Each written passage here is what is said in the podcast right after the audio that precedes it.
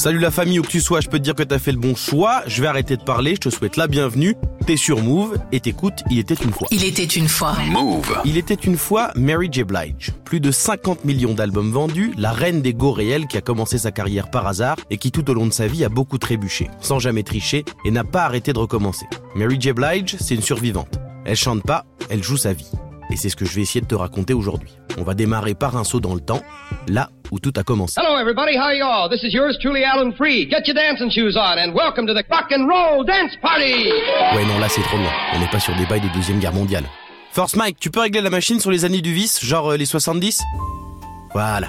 Mary J. Blige naît en 1971 dans le Bronx, c'est-à-dire... New York, ouais, t'as compris. Mais très vite, elle déménage dans le sud des États-Unis, à Savannah, dans l'État de Géorgie. Georgia. Georgia. Sa mère, infirmière, fait vivre la famille, pendant que son père, musicien de jazz, galère. Mais ses parents se séparent quand elle a 5 ans, en 1976, et sa mère repart sur la côte Est. Et la seule source de kiff dans sa vie, c'est écouter de la musique. En 1978, Mary a 7 ans. Et quand elle entend ça, un truc se passe dans son cœur de petite fille tendre. Everybody loves the sunshine. Sunshine.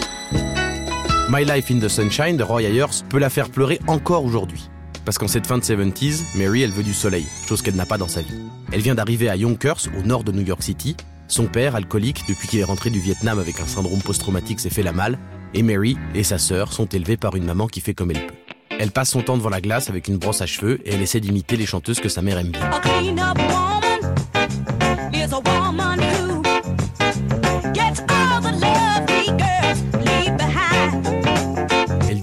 Elle chante du Aretha Franklin à l'église.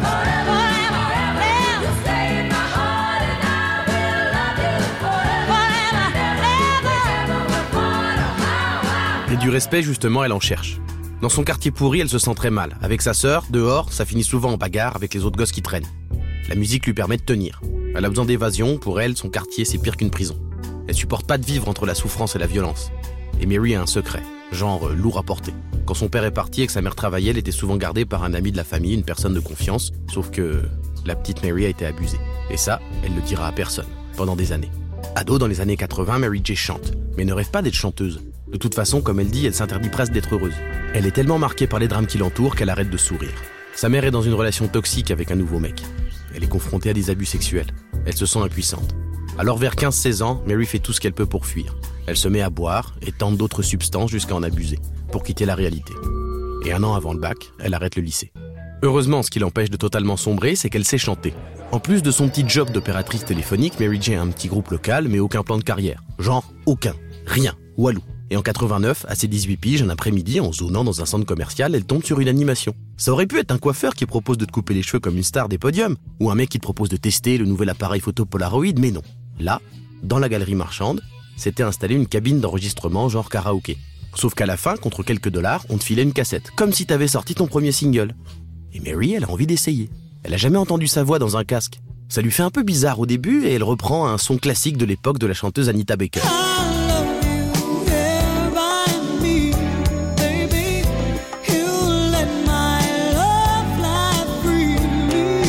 En rentrant chez elle, sa famille écoute et trouve ça hyper cool. Le nouveau compagnon de sa mère adore et demande s'il peut emprunter la cassette. Un ami à lui bosse dans la musique, il voudrait savoir ce qu'il en pense. Ce genre de truc qu'on dit, mais pour Mary ça veut pas dire grand chose, elle sait pas si on parle d'un mec qui bosse comme DJ dans une MJC ou d'un vendeur à la FNAC. Sauf que quelques semaines plus tard, elle apprend qu'un patron de label va venir la voir chez elle. Il s'appelle André Harrell, fondateur du nouveau label rap un peu chaud à New York, Uptown Records. Le lendemain, Mary J regarde par la fenêtre et voit en bas de sa cité une grosse BM se garer. La porte s'ouvre et apparaît un mec avec des mocassins Gucci, un futal bleu ciel brillant, une chemise léopard en soie blanche et des lunettes de soleil. Plutôt que de se dire que sa vie va changer, Mary a juste peur qu'il se fasse dépouiller dans la cage d'escalier. Elle se dépêche de le faire monter. André et son style de Milord de la street prend place sur le canapé au milieu de la Smala Blige et demande à Mary J de chanter. Gonna hold your head high, cause you a pretty woman. Get your runway stride on and keep it going. Girl, live your life. pousse donc la voix et Harrell est formelle. Elle va être une star. Et il lui dit bienvenue chez Uptown Records. Il lui a dit en anglais, hein, évidemment. Mary J est la plus jeune et la première femme signée sur le label. Et elle commence par être choriste pour des artistes rap comme Father MC.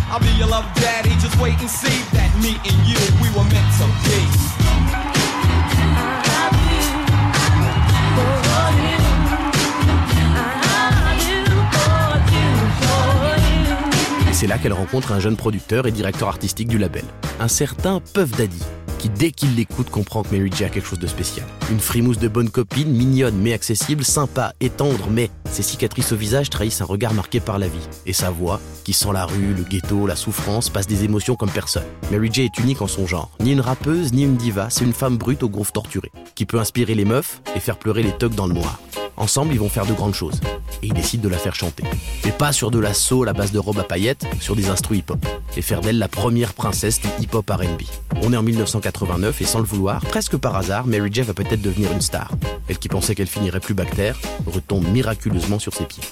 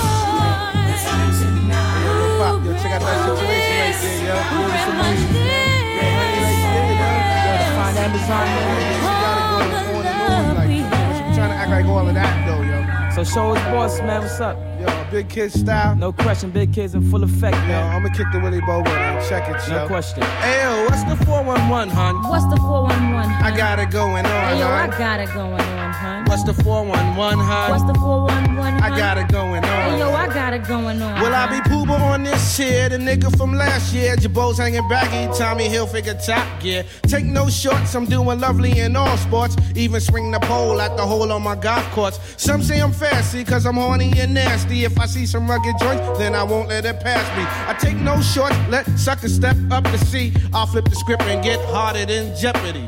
I shot the sheriff and the motherfucking deputy. Test me.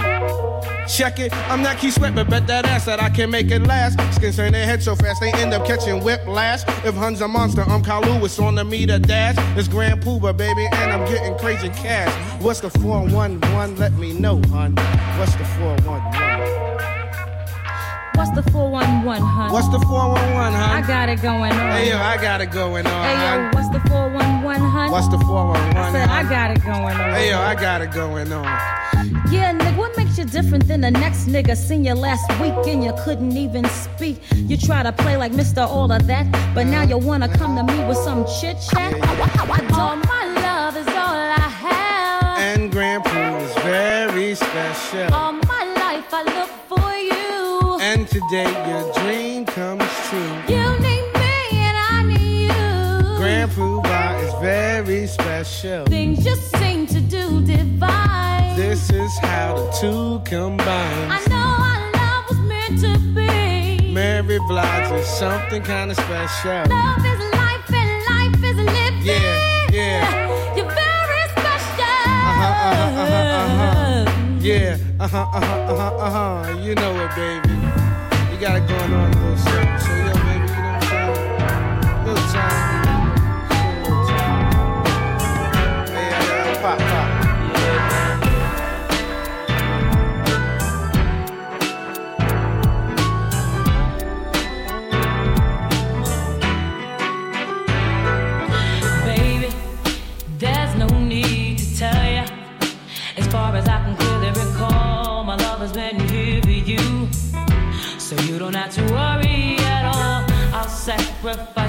Time. I'll make sure you're satisfied. And there's no hard thing to the joy I'll bring. I wanna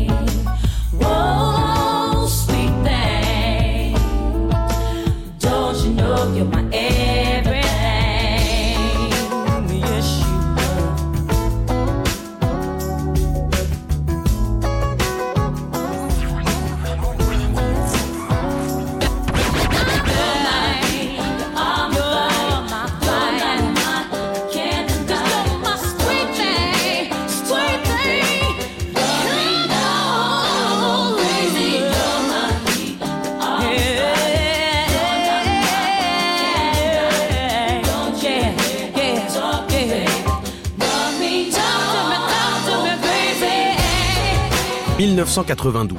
Après de longs mois de travail, Puff Daddy est content. Il vient de terminer What the 411, le premier album de Mary J. Blige. Et le résultat est inédit. Déjà parce que de fait, Mary J. Blige n'avait jamais sorti d'album, donc bah du coup, c'est inédit, mais aussi parce qu'il impose un style précurseur, un style qui sera le modèle pour tout le R&B des années 90. C'est une chanteuse, mais pas une diva à la Whitney Houston. C'est une meuf qui fait de la soul, avec un vrai ADN rap.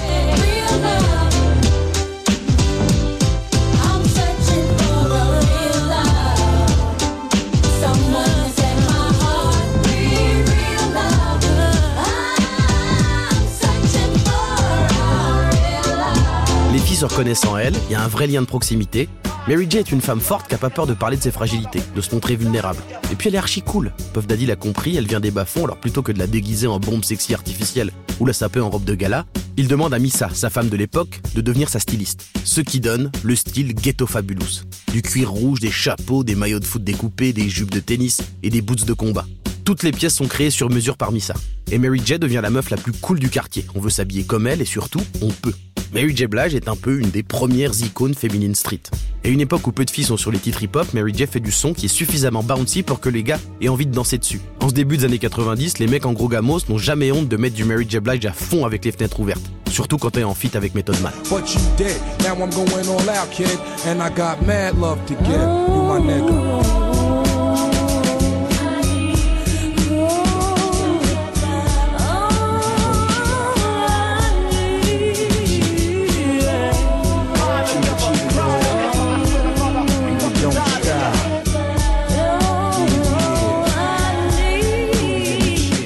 L'album What the 411 est un succès critique et commercial. Et on a la recette 100% pure Puff Daddy dans la production. Un gros sample de classic soul et des voix uniques dessus. C'est le jackpot, plus de 3 millions d'exemplaires vendus. Numéro 1 des charts hip-hop. Et en plus d'avoir permis à Mary J. Blige de passer de princesse à reine du hip-hop R&B, il lui fait rencontrer celui qu'elle pense être son futur mari, Casey. Quand elle signe chez Uptown Records, Mary J. a 18 ans. Et jusqu'ici, une vie amoureuse que l'on peut qualifier de traumatique.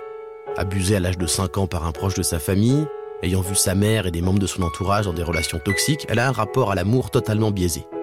Et quand elle quitte le lycée à 16 ans, euh, avec les substances, euh, c'est pas ouf. Elle enchaîne les relations sans lendemain. Et dans le lot, subit des violences. Puis elle rencontre Casey, artiste de son label du groupe de R&B Joe Desi.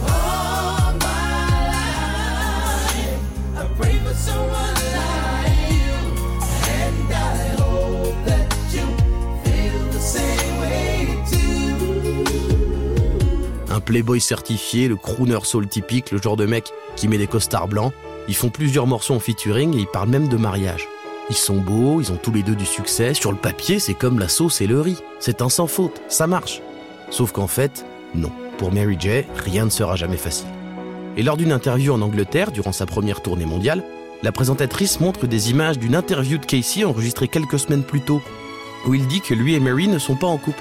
En fait, c'est une rumeur. Et qu'il se mariera jamais, il aime trop les femmes. Mary J. Blige demande directement à changer de sujet, totalement dégoûtée par ce qu'elle vient de voir, car en réalité, elle vit un enfer. Mary est folle de Casey, mais en retour, elle se fait traiter comme une moins que rien. Il se montre régulièrement violent, elle dit d'ailleurs que plus d'une fois, elle a pensé qu'elle allait se faire tuer. Mais elle n'arrive pas à s'en détacher. Et puis tout va très vite, avec le succès viennent des sollicitations, les concerts, les collaborations, les invitations. Elle sait pas comment gérer. Alors Mary s'en remet à ses démons, qu'ils soient servis dans des verres, en bouteilles ou consommés en poudre. Elle s'en met plein le crâne, les narines ou les poumons. Fin 1992, Mary est en vrac. Et en vrai, ne jouons pas sur les mots, elle est en dépression. Elle doit faire un nouvel album l'année d'après. Heureusement, le succès de What the 411 permet de sortir une réédition et de gagner du temps. Mais ça n'empêche que la tâche est compliquée. Particulièrement quand tu t'es fait connaître en étant une meuf stylée, forte avec un swag de feu. Revenir l'année d'après totalement ravagée, c'est un choix pas spécialement évident. Sauf que Mary ne sait pas faire semblant. Elle décide de ne pas se cacher. Elle va parler de sa vie, la vraie, sans tricher. D'ailleurs, l'album va s'appeler My Life.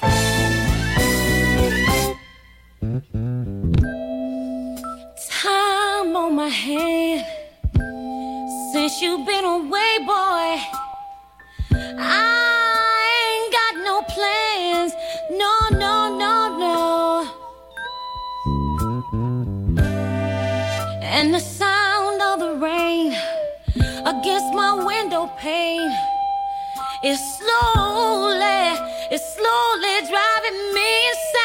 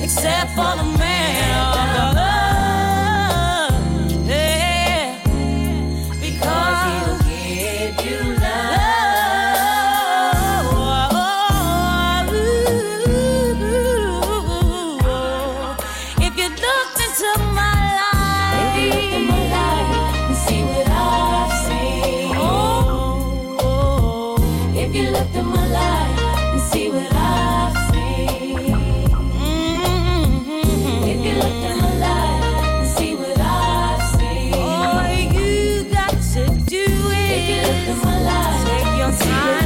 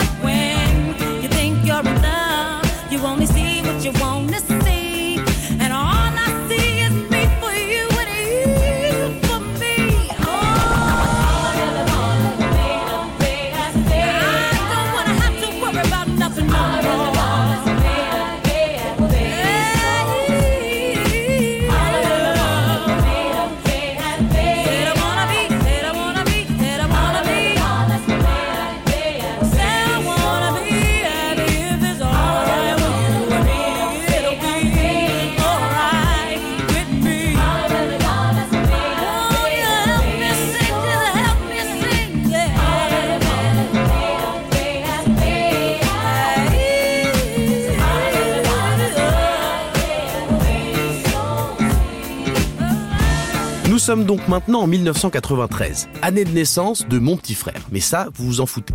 À New York, Mary J. Blige est de retour en studio, avec la joie de vivre d'un ours blanc sur une banquise qui fond plus vite qu'un Mr. Freeze. Elle vit une séparation plus que bordélique avec Casey de Joe Desi, qui joue à fond son rôle de pervers narcissique, et elle retrouve Puff Daddy, qui à ce moment-là est lui aussi en train de se séparer de sa meuf.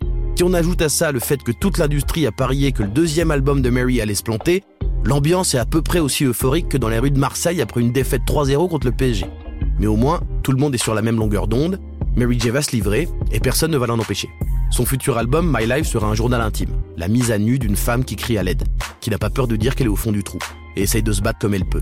Et le son éponyme, My Life, qui reprend le sample du morceau qui a tout démarré pour elle, résume parfaitement le message. La vie ne peut être que ce que vous en faites. Et quand on est mal, il faut toujours accepter de l'être.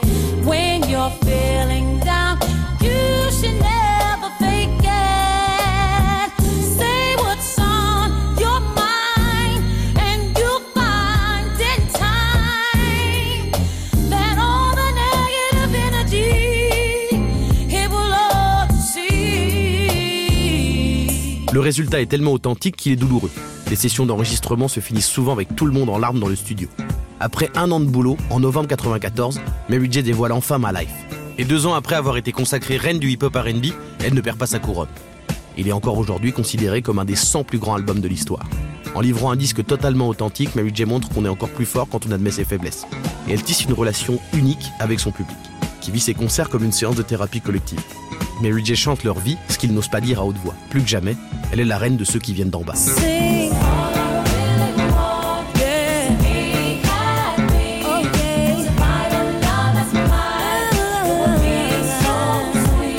Mais elle n'est pas seulement la porte-parole des femmes qui souffrent, elle est aussi la reine de la street et enchaîne les collaborations. C'est simple, dès qu'un rappeur a besoin d'un refrain pour montrer que sous la chaîne en or, il y a un petit cœur chamallow qui bat, ils appellent Marie. Ne mentons pas, tous les thugs ont pleuré en entendant sa voix sur le All I Need de Ghostface Killah. Yeah. Oh, yeah. This goes out to all the families that went through the struggle. Yeah. From the heart. It was all from the heart. Everything was real. Et tout le monde a kiffé le groove tourmenté de Mary J au refrain de Can't Knock the Hustle de Jay-Z. Et plus globalement, tous les rappeurs veulent un morceau avec elle ou utiliser un de ses sons pour faire un remix. Mais après Ma Life, même si elle se sent mieux, tout n'est pas réglé pour Mary J. Sa vie est toujours bordélique et entre 96 et 2000, elle sortira deux albums tout en bataillant en même temps contre ses addictions. Et cette fois sans Puff Daddy, en tentant d'aller un peu plus vers le côté pop du R&B, avec un succès moins retentissant que ses deux premiers disques. Elle se rapproche de non-rappeurs et à chaque fois ça marche. Que ça soit dans une complainte avec Wyclef,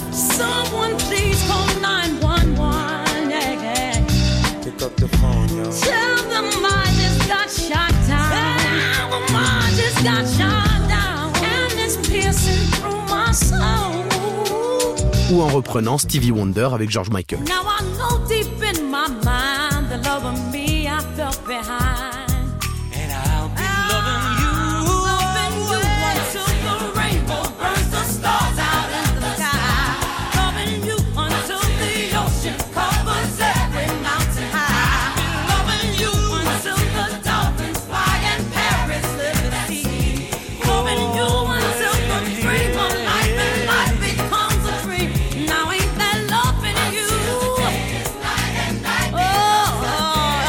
Oui, c'est vrai, avec My Life, Mary J devient incontournable. Mais ce qui lui manque, c'est un hit mainstream. Pas seulement des bangers qui tournent en boucle sur BET. Alors elle s'y remet et cette fois, elle veut le faire sans que tout le monde chiale en cabine. Sans drama. Elle a été la reine de la rue dans les années 90 pour le nouveau millénaire. Elle veut aller sur le toit.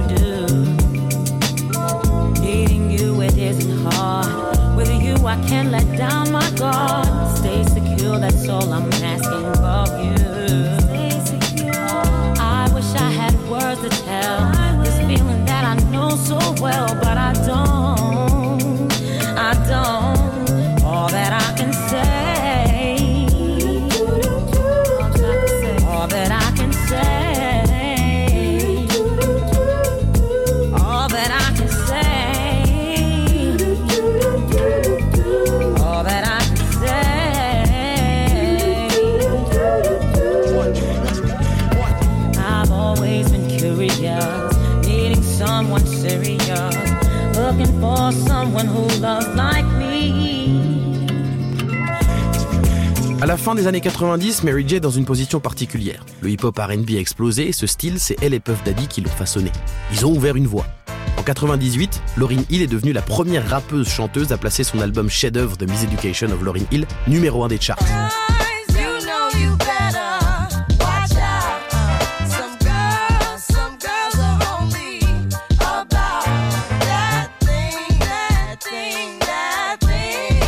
Et entre 2000 et 2001, dans le marché du refrain chanté sur un son de rap, c'est la fête du slip. Ja Rule est le fournisseur officiel de bangers du nouveau millénaire et il propulse Jello sur la scène rap R&B quand il s'associe pas à la nouvelle princesse à chapeau, Ashanti.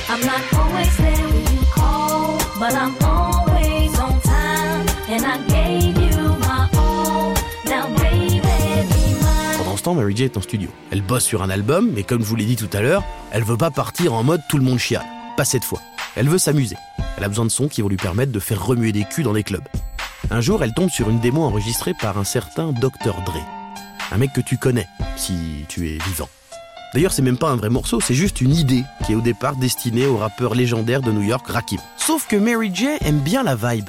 Alors avec son frère, ils écrivent des paroles. Ils s'enjaillent, ils inventent des mots, comme crunk pour dire crazy and drunk. Et rapidement, eh ben ça donne ça.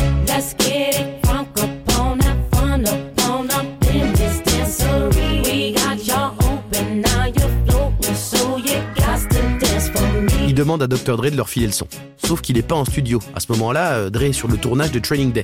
Alors quand il reçoit la version de Mary J. Blige, il dit euh, D'accord, c'est cool, mais ça manque d'un truc. À distance, il ajoute ce qu'en musique on appelle un bridge, c'est-à-dire une partie chantée avec une variation de mélodie entre les deux derniers refrains. Et si tu trouves que cette explication est très chiante, le mieux, c'est de l'écouter.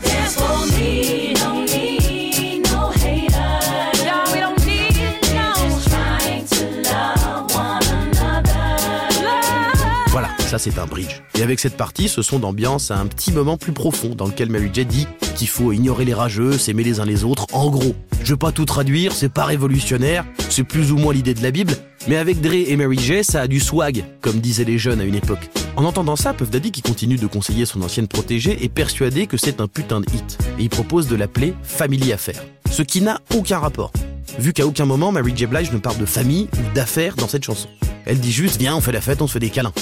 Mais pour Puff Daddy, en donnant un titre comme ça, qui fait sérieux, avec le nom de Mary J et Dr. Dre, des radios mainstream nationales vont peut-être le passer. Et ce sera le premier single du nouvel album de Mary J. Blige, No More Drama. Le résultat est immédiat, Mary J est numéro 1 du Billboard, pour la première fois. Elle s'en rend compte alors qu'elle prend le bus un jour et que la chanson passe sur une radio nationale, ni hip-hop ni R&B. Elle comprend pas ce qui lui arrive. En fait, c'est qu'à partir du succès mondial de Family Affair qu'elle se rend compte qu'elle a du talent. Et qu'elle se rend compte que c'est une star. Après des années à se péter la gueule à chaque fois qu'elle touche les sommets du doigt, avec l'album No More Drama, Mary J s'installe sur le toit. Elle gagne des Grammys et commence à accepter qu'elle vaut quelque chose. Finalement, elle peut peut-être être heureuse. Elle en a le droit.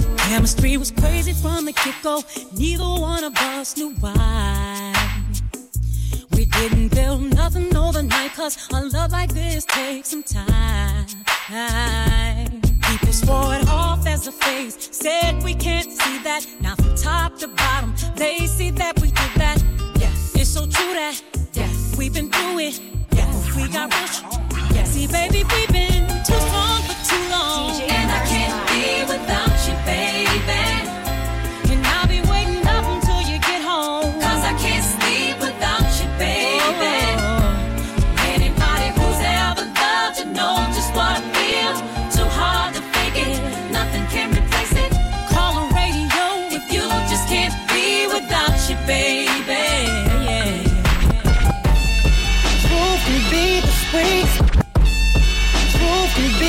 Truth can be the sweetest pain. It can mess up everything. It's the only way know I'm paying for it. I'm changing for it. Oh, oh, and it hurts. But I'll make it. Cause I.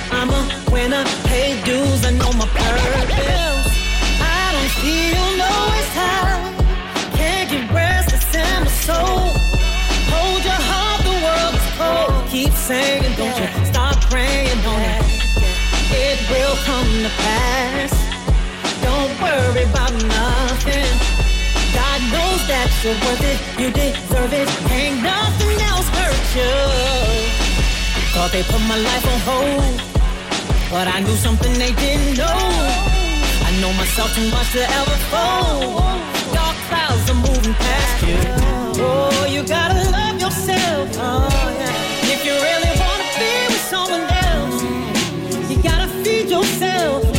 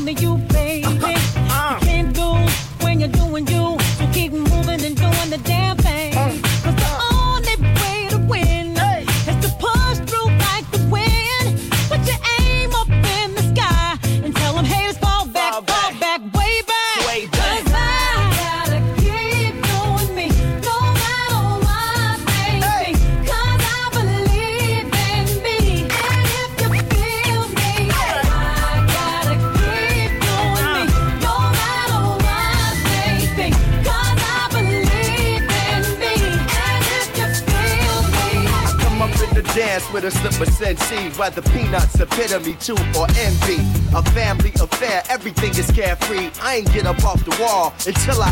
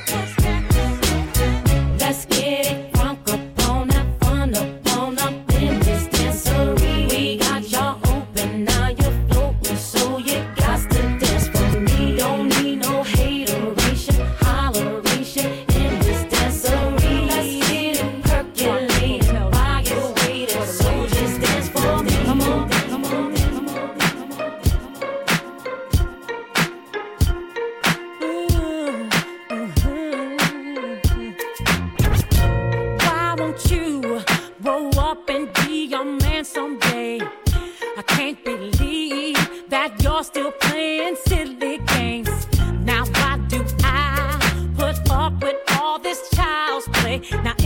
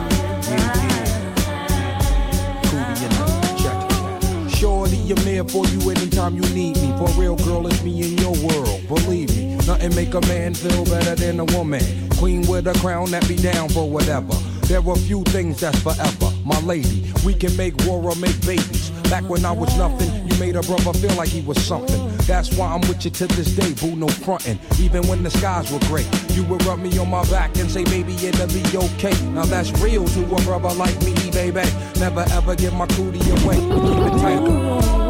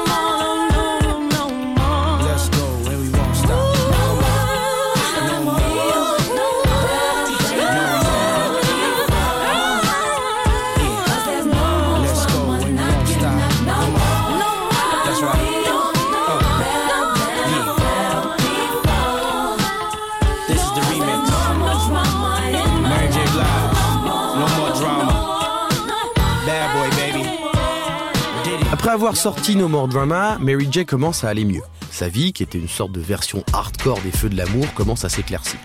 Alors certes, dans les années 2000, elle fera pas mieux dans les tops que No More Drama, mais en vrai, c'est des chiffres, on s'en fout un peu. Et puis dans cette période, elle a aussi souvent prouvé qu'elle pouvait faire des hits et reprendre des sons de rap comme personne. Comme par exemple, quand elle plie le remix de Cassidy, I'm a Hustler.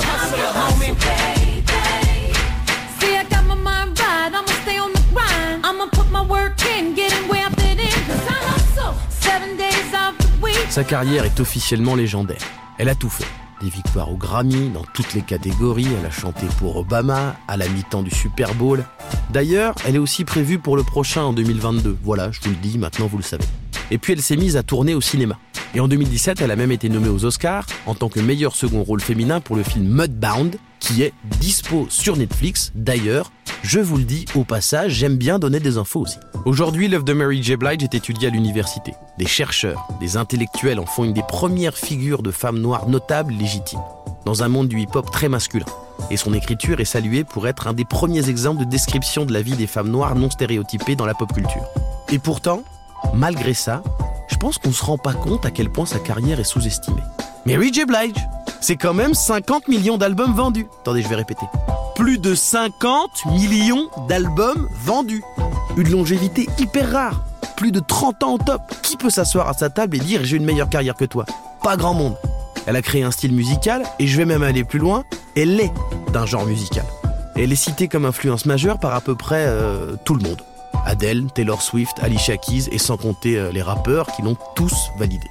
Alors oui, on a Queen Bee, Nicki Minaj, c'est Queen Nicki, mais la seule, l'unique Queen du hip-hop R&B, je vous le dis, elle s'appelle Mary.